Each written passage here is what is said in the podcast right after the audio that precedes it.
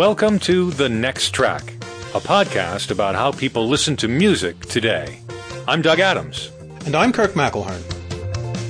Hello, and thank you for tapping on us today. And thanks for subscribing to the podcast if you have done that. If you haven't done that, well, now's as good a time as any. Also, remember that you can follow us on Twitter at Next Track Cast. We often tweet stories related to some of the things we've talked about on the show, and we do that throughout the week. This is episode number 98 of The Next Track. If you've been following along, we've had episodes that focus on the music from a particular year and that music's influence. We've done The Summer of Love, 1967. We looked at 1977. And in this episode, we've chosen 1981.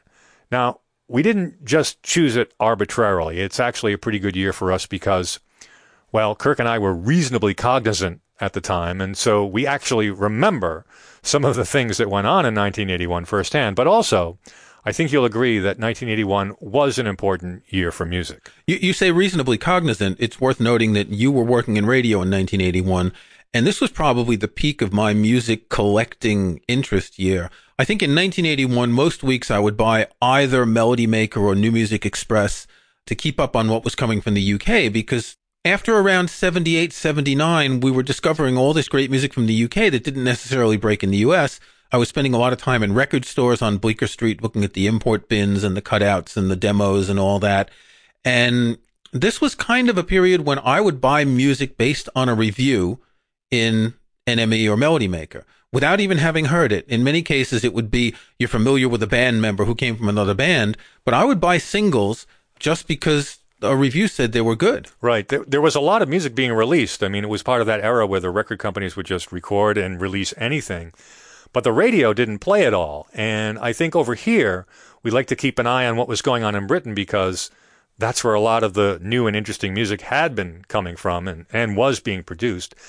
Like you said, I was working in college radio, but I also had two part time jobs in radio at two very different commercial stations. One was a straightforward album oriented rock format, and the other one was a full service AM station that played what was known then as middle of the road music, essentially square pop music.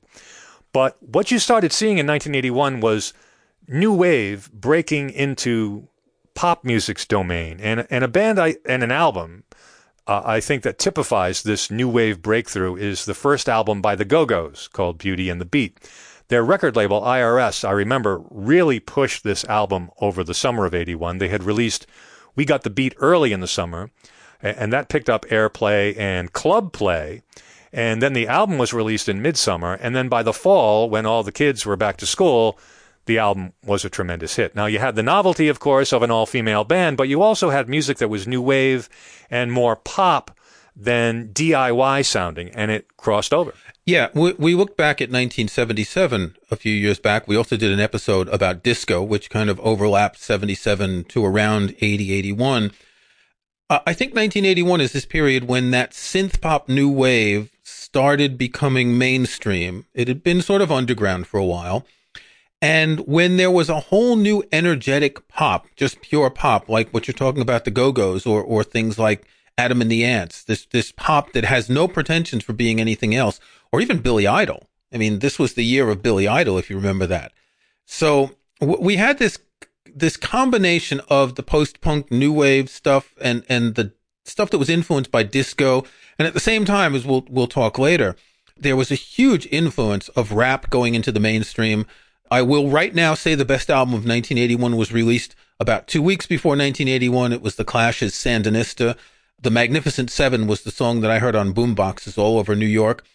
But at the same time, we heard, you know, the Sugar Hill Gang. We heard Blondie's song Rapture. So rap was was a big thing. Reggae, dub, and ska. All these bands were were all of a sudden hitting the mainstream instead of being this underground music. Well, you know, you mentioned reggae, dub, and ska. The Police's Ghost in the Machine was released that year, and that's the album with Spirits in the Material World and Every Little Thing She Does Is Magic and Invisible Sun and Demolition Man, which was a, a club hit for Grace Jones yeah. before they released their version of it. And and so you're talking about dub and, and reggae. They definitely took that and, and brought it into pop music. Another thing that I noticed doing my research, listening to 87 hours of 1981 music this weekend, was that when we looked at 1967, I was listening to albums and saying this was a great album in 1967. 1981, it was all about songs. It was all about singles. In some cases, a band had two or three hits, but it was generally one song from an album that really broke out from a specific band. Yeah, I wonder if it's because a lot of these bands would release singles to clubs and hope that it would it'd go from the clubs onto the radio. For instance, Duran Duran's debut album was released. It didn't do very well at first. They did Girls on Film, a very controversial video, for release in clubs. Now, MTV did start in 1981, but not a lot of people were watching it. But a lot of these bands were creating videos to be shown in clubs, and that's where a lot of this music was starting to was starting to brew as well. Yeah, and, and a lot of it was dance music, and and here we had seen the morphing of discos into sort of two threads. The one that was still playing disco disco, which is more black and Latin oriented disco, and the ones that were playing all of the white new wave, new romantic type dance music, and and the and the new wave stuff quickly went from post punk into this poppy type of music, and and if you think of you think of bands like Depeche Mode and Human League and Heaven 17, Spandau Ballet, Duran Duran, as you said, these are all bands that started with a sort of new wave sensibility, but went into pure dance music with the glitzy clothes and, and the whole new romantic haircuts and all that. I remember when the first Duran Duran album came out, I wrote on it. We would we would write notes on on these albums for for the other DJs, and I wrote, "This is blitz music. This is going to be the dance music of the 1980s." And of course, it didn't turn out that way. And a lot of those bands, including Duran Duran, had more success in the UK than they did early on in the US. In fact, Duran Duran's first album did better when it was re released after their second album, Rio, came out.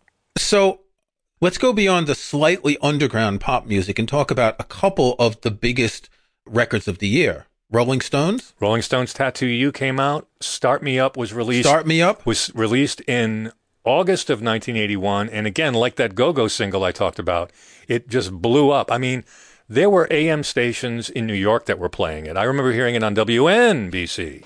it was that kind of crossover where it was an, it was a new wavy sort of sounding song. It was a dance song. It was a rock and roll song, and it was in, incredibly popular. And you saw the Rolling Stones in 1981. Did they, they, were doing were they doing songs from Tattoo You? They must have been. They were. Yeah, I saw them in November at the Brendan Byrne Arena in New Jersey.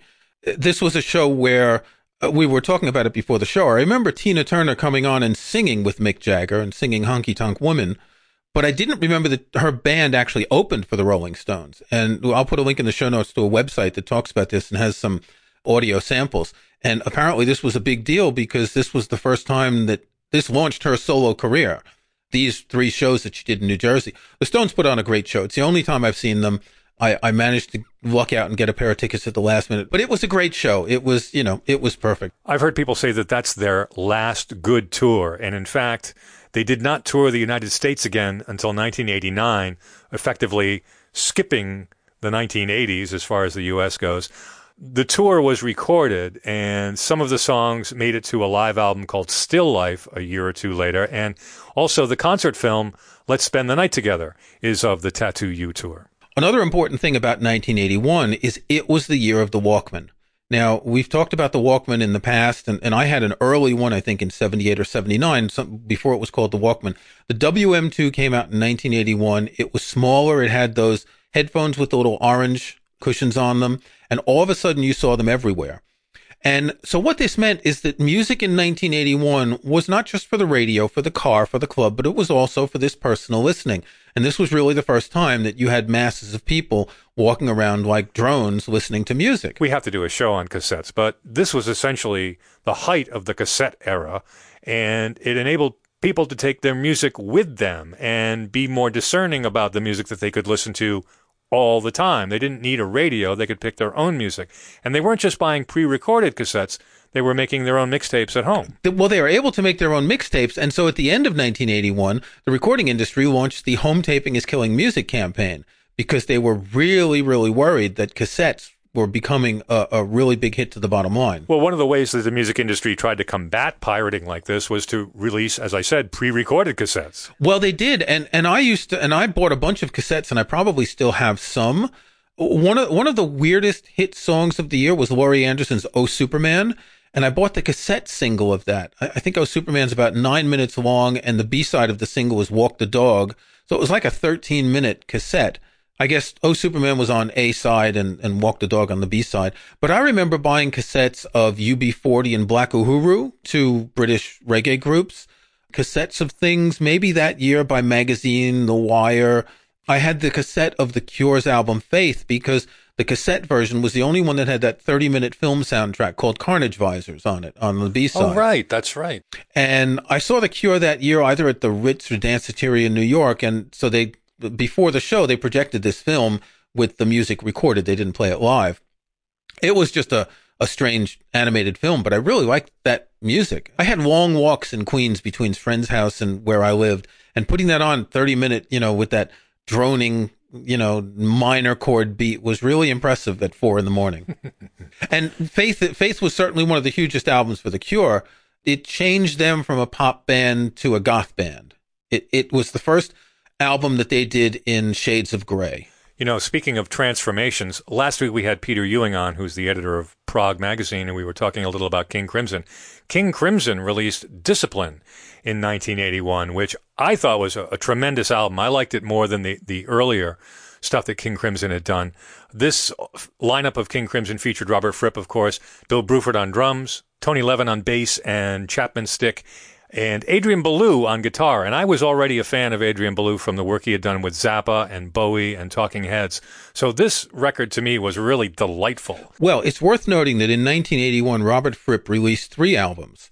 Let the Power Fall, an album of Frippertronics, which I had, the first League of Gentlemen album, and Discipline. So that showed him in relative three relatively different directions. I, I was looking for League of Gentlemen recently, like almost all of Robert Fripp's music is not available to stream and it's out of print on CD. It's something I'd really like to hear again. I don't even remember what it sounded like, but I haven't checked YouTube, so I'll have to check YouTube.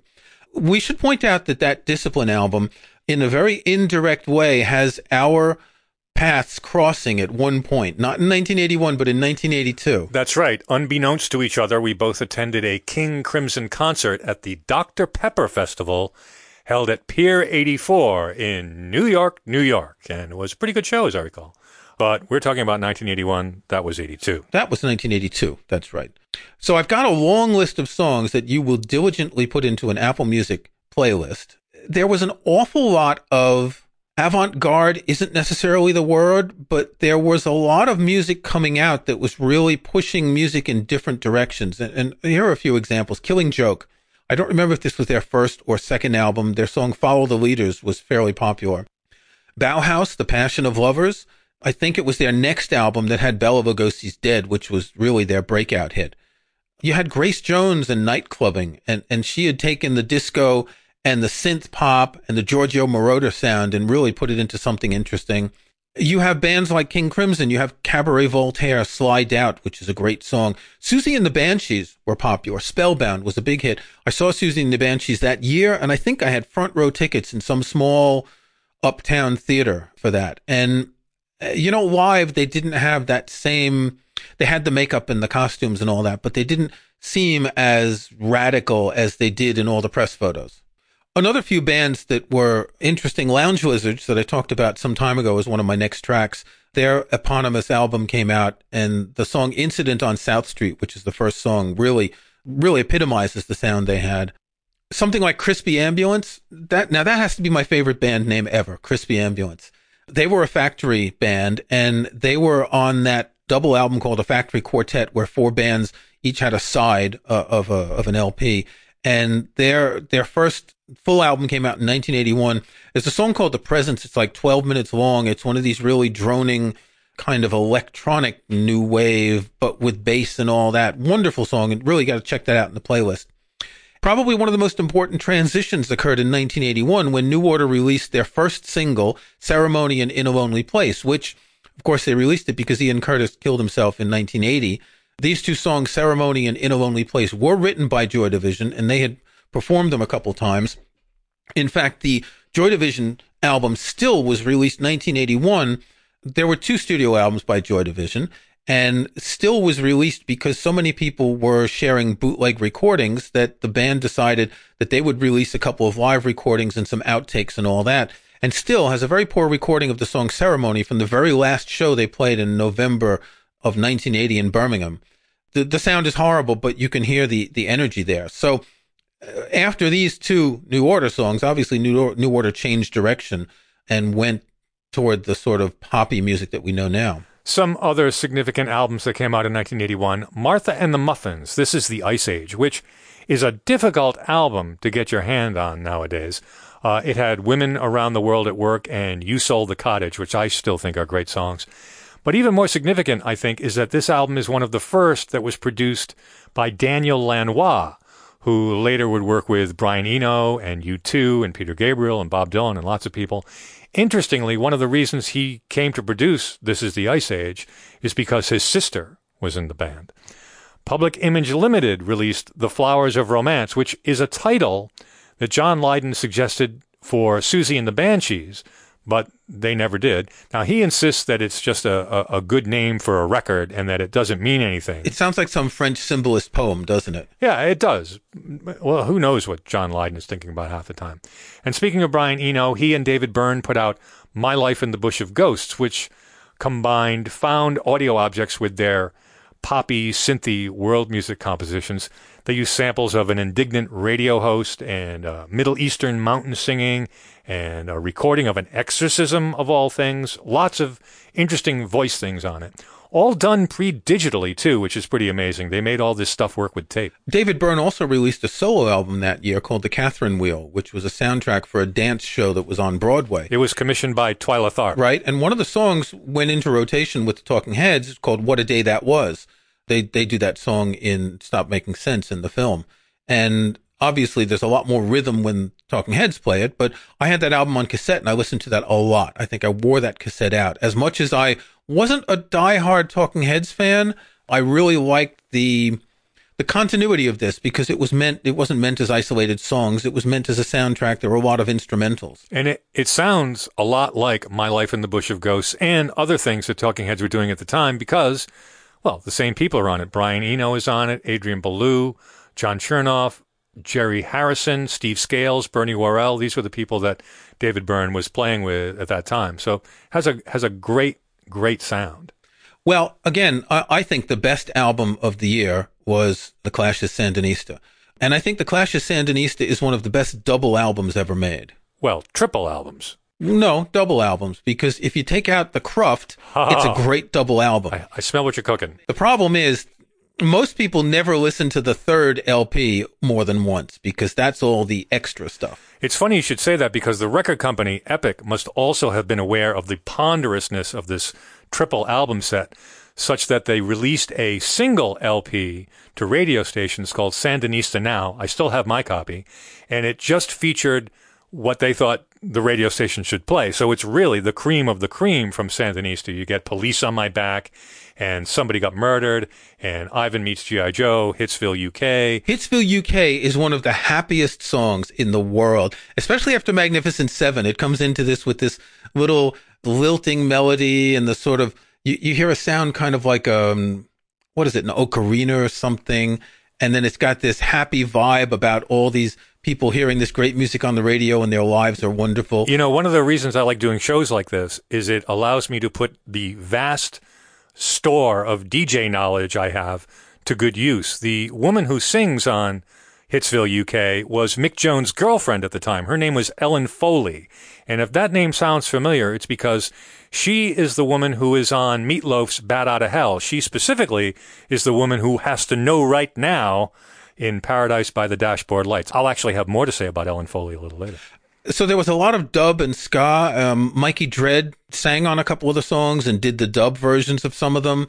This was really early world music. The Clash were very open to this wide range of music. And, you know, you listen to this record and there's rap, Magnificent Seven, which, okay, they appropriated. And there's rock and there's almost punk, but the punk stuff is gone by the wayside. There's really poppy songs like Somebody Got Murdered. And it's just a great melody, but the lyrics are obviously not very happy.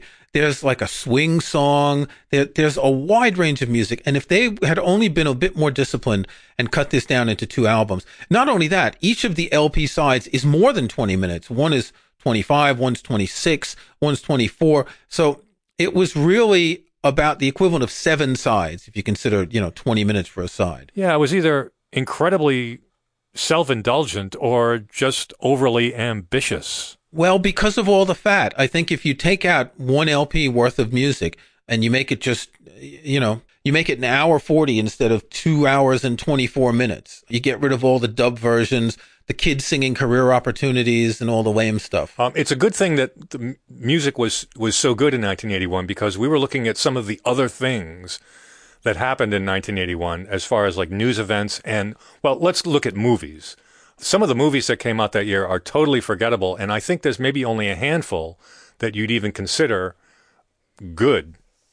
I mean, they're just. I don't know what was going on with movies that year, honestly. So the, the biggest movie was Raiders of the Lost Ark, understandably so. But in an average year, you'd have a few movies that are memorable. The second biggest movie was On Golden Pond, which may be the last time that Hollywood ever made a movie specifically for old people. Superman 2 was the third, and then you get things like Arthur, Stripes, which is a cult film now, Cannonball Run, Chariots of Fire. That that was a big deal. I remember that being very popular in part because of the music by Vangelis. Oh yeah, the soundtrack to Chariots of Fire was huge. For Your Eyes Only, which is it might be the last Roger Moore James Bond movie something called the Four Seasons, and I'm looking on Wikipedia. I don't even know this is Alan Alda and Carol Burnett, and then Time Bandits, which was, you know, I, I, was this the first Terry Gilliam movie? I think. Uh, probably the first significant one. He had a hand in directing the Monty Python films, and he also did something called Jabberwocky. But this was the first significant film from Terry Gilliam. Yeah, it wasn't very good. Yeah. When you look down the list of awards, so you see the other films that weren't very popular. The French Lieutenant's Woman, which, you know, Meryl Streep won Best Actress. Reds, which was, I remember seeing that. It was a big deal. Heaven's Gate. Now, Heaven's Gate is one of these things that everyone trots this out as like the worst movie ever. And when I finally got around to seeing this 10 years ago, my first thought is, why are people criticizing this? This is an extraordinary movie. I think if I recall correctly, and I'm not sure if I am, I think the expectations for it were that it was going to be some kind of David Lean like epic because the budget was so big. And I think people were just let down that it, it wasn't that sort of movie. According to Wikipedia, the budget was $44 million, which today would get you 15 minutes of a superhero movie. and the box office gross was only 3.5 million. Wow. No idea why. Yeah. It, it was a film d'auteur. It was a foreign film made in English. As you say, it wasn't what people wanted. I don't know, but it was a pretty dismal year. Other things happened in 1981, all sorts of events. Uh, Ronald Reagan started his first term in office in January. And then got shot. Promptly, yes. Yes. A couple months after. The Iranian hostage situation ended after 444 days. I remember that. Right. That number very distinctly. I remember the, the day count on the news every evening. Who, who was it? Wh- which anchorman would say that? The guy they started Nightline, which was an ABC news program at 11:30 and that was Ted Koppel. Yes, Ted Koppel. It would be day 134 and here's what Yeah. we're doing and they would they would cover all the events that were related to that, but of course obviously the show Yeah. um, expanded into doing news stories in general. Yeah. The first space shuttle mission was in 1981. They went up and then they came down to test it. What I remember is that New York was a disaster. This was, you know, post near bankruptcy. The city was dirty. It was unsafe. Um, it was just a period when you didn't want to be in. This was the end of the period when you didn't want to be in New York. Obviously, when Reagan came in, things got a little bit worse, but this this period here was pretty bad. The peak period of the danger in the subway system. You remember the Guardian Angels? Oh sure, with the red berets. They they were these sort of vigilante group, and vigilante is not a good word. They were basically organized to protect people on the subway. They had these red berets and they had T-shirts that identified them. And it's true that when you'd go on the subway late at night after going to a club someplace, you'd see two of those guys, you would feel a lot more comfortable. So we didn't mention probably the defining event of 1981 that took place a few weeks earlier was December 8, 1980, when Paul McCartney's friend John Lennon was shot down in gun violence on in front of the Dakota. Yeah, and you know, even though it happened in late 1980, it still feels like it's the end of the 70s. Yeah, I remember it was it was deathly cold at that period. I lived on West 96th Street and we went down to hang out around the building and you know there were already news crews and lights and so we didn't spend too much time there. But it really was. In fact john lennon's imagine was one of the biggest hits in 1981 uh, at least hits that wasn't a, a new song. It was kind of you know this is the end of a decade here and Uh, it's fitting that a week later the clash come along with sandinista which is the the beginning of a decade and all the other bands that did change music and and just thinking of some of them, like Ultravox's Vienna. So I was a big Ultravox fan of the first three albums with John Foxx, and then he left, and Midge Ure took over the lead in Ultravox. Now, why would someone want to call himself Midge? But whatever. And Vienna was one of these hugely popular synth pop songs. But then at the same time, you had this grungy downtown music like Materials, Memory Serves. This was one of my next track picks a few months ago. You had some really poppy songs. Do you remember Scritti Politti, The Sweetest Girl? Or The Passions, I'm in love with a German film star? That was just total pop. And of course, hey, we didn't mention one of the biggest songs that probably, it wasn't that big in 1981, but has since become big, Under Pressure. By Queen and David Bowie. Yeah. Yeah. I don't remember it making a lot of noise at the time. I don't remember hearing it a lot, but it has become a classic over time. There was a lot of music in 1981 that did become classic over time and is still uh, really popular. We mentioned King Crimson's album, and while still not exactly prog rock, it still seemed like an evolution from prog. But this was also the year that Phil Collins released his first solo album, and Genesis, a prog rock stalwart, released Abacab. Now, I had diehard Genesis friends who really felt betrayed when Abacab came out. It was pure pop, and and you look at Phil Collins' solo album, arguably a great song, "In the Air Tonight." truly a memorable song, but that was the direction that he was going to take after that. And Genesis, you know, was just basically Phil Collins with a backing band. Well, let me just mention some of the more mainstream rock albums that were released in 81. You had REO Speedwagon, Hi Infidelity, Stevie Nicks, Belladonna, Men at Work's first album, Journey released Escape, which is the one with Don't Stop Believin' on it. Hall & Oates had Private Eyes, Steve Winwood, Arc of a Diver, Tom Petty, Hard Promises, the Pretenders' second album, Rush had Moving Pictures, and Kim Carnes released Mistaken Identity with the song Bette Davis Eyes, which is really funny to me because when that album was released, we played that on the college station, which is weird. But it crossed over to top 40 pretty quickly, and we dropped it at the college station, which just kind of shows you we we didn't even know what was real new wave anymore and what was pop music. But the new wave sound permeated lots of music in that year. Let, us mention a couple of non typical albums. Bob Dylan released Shot of Love. It was his third gospel album. Not a great album, but it does have the song Every Grain of Sand, which is a true Dylan classic. There, of course, has to be a mention of the Grateful Dead. After their October uh, 1980 shows in Radio City and at the Warfield in San Francisco, where they did acoustic and electric sets, they released two albums in 1981.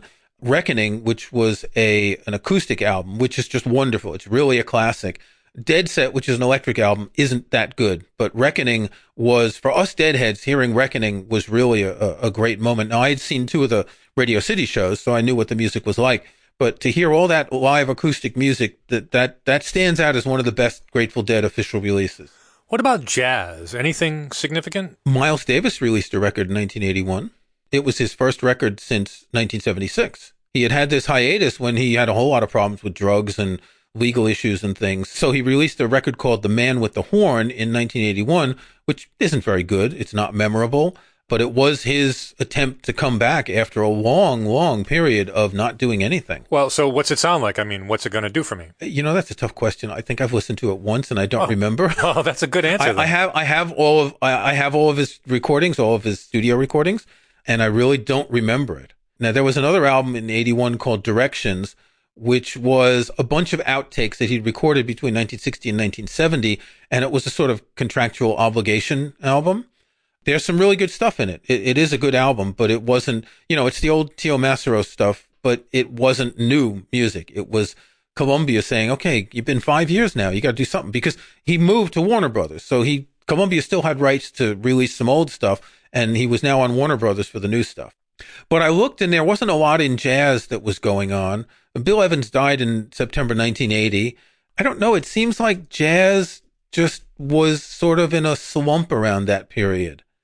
That there was nothing really big. And, you know, Wikipedia has all these lists of 1981 in film and music and jazz. And the only things they talk about a couple jazz festivals and people who died and people who were born but there are no really important album releases. Didn't Pat Metheny release the uh, the Wichita Falls record or whatever order of the words are in that title? I forget. He did, and yeah, and that's actually one of the songs on my list. That was him and Lyle Mays. That wasn't his first album, though. Oh no. Um, but it was a how could you call it? It was it was the probably the first album with that signature acoustic song, that sort of you know, because the, the albums he did like New Chautauqua and American Garage that were really popular, they were band albums. And, and as Falls Wichita, So Falls Wichita Falls was him on guitar with a bass player and a little bit of percussion. And it's a really mellow album. The, the title track is one side, 20 minutes long. It is a very attractive record. So 1981 was a big year. And in fact, an article in The Guardian says, forget 1966 because 1981 was pop's year of revolution. It references 1966 because a book had just been released by John Savage called 1966, the year the decade exploded. And obviously, if you were around 20 years old in 1966, that's the big year for you. And if you were around 20 in 1981, that's the big year for you. But it is true that there were a, number of revolutions in sound, in the way people were experiencing music with the Walkman. You know, uh, the, the beginning of MTV, even if it was relatively low key at first because no one saw it. This really did set the stage for what was going to come next and music piracy. The home taping was killing music, wasn't it? That's right. Home taping totally eliminated music. That's why we haven't had any music since 1981. There's been no music. I guess that's why that's why we can only think of things as far back as 1981. Oh, I thought I was just losing my memory. I much prefer that explanation. Now, we will present our next tracks. Kirk, what are you going to be listening to? This week, now that I've overdosed on 1981, it's time to go back in time a little bit to 1960. There has just been a new release of Miles Davis and John Coltrane in Miles Davis's Bootleg series, Volume 6, and it's the final tour from 1960. This is the really good stuff. This is before Trane left the quintet, and they were playing the stuff from Kind of Blue, songs like So What round midnight, which was earlier than that on Green Dolphin Street. It's got some wonderful sound. I listened to an hour of it the other day. Long, long jams, 10, 15, 18 minutes. Great sound. It's all mono, but excellent sound. And it's kind of sad to listen to this knowing that this is really the end and Coltrane was going to be around for a few years and then he'd die and then you know, Miles would of course go on and be another kind of Miles a few years later, but this captures this great quintet at a great time with a great sound with two of the best jazz musicians ever. It's a shame that jazz, we're always looking back at the classical music in jazz, but it's really good to hear these recordings. So Miles Davis and John Coltrane, the final tour, bootleg series volume six. Doug, what are you listening to this week?